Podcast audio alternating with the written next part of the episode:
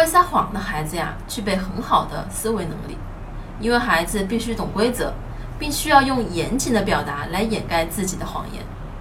这个时候呢，父母处理孩子撒谎的方式和态度，就直接会影响到孩子以后是否会真的撒谎。父母应该如何做呢？第一，当孩子撒谎的时候呀，父母要讲述事实。我看到你把牛奶洒在了地上，我们现在应该怎么把它弄干净呢？这是在强调犯错后应该怎样正确的弥补错误。不生气，不指责，让孩子明白，做错事只要愿意弥补就好。吼叫打骂只会让孩子因为害怕自己要承担责任而不断的撒谎。二，父母要以身作则。父母经常为了达到自己的目的啊，哄骗孩子，打针一点都不疼的。你放假了，我们就去迪士尼玩。当我们无法兑现诺言的时候，就会让孩子学到，为了达到自己的目的就可以撒谎。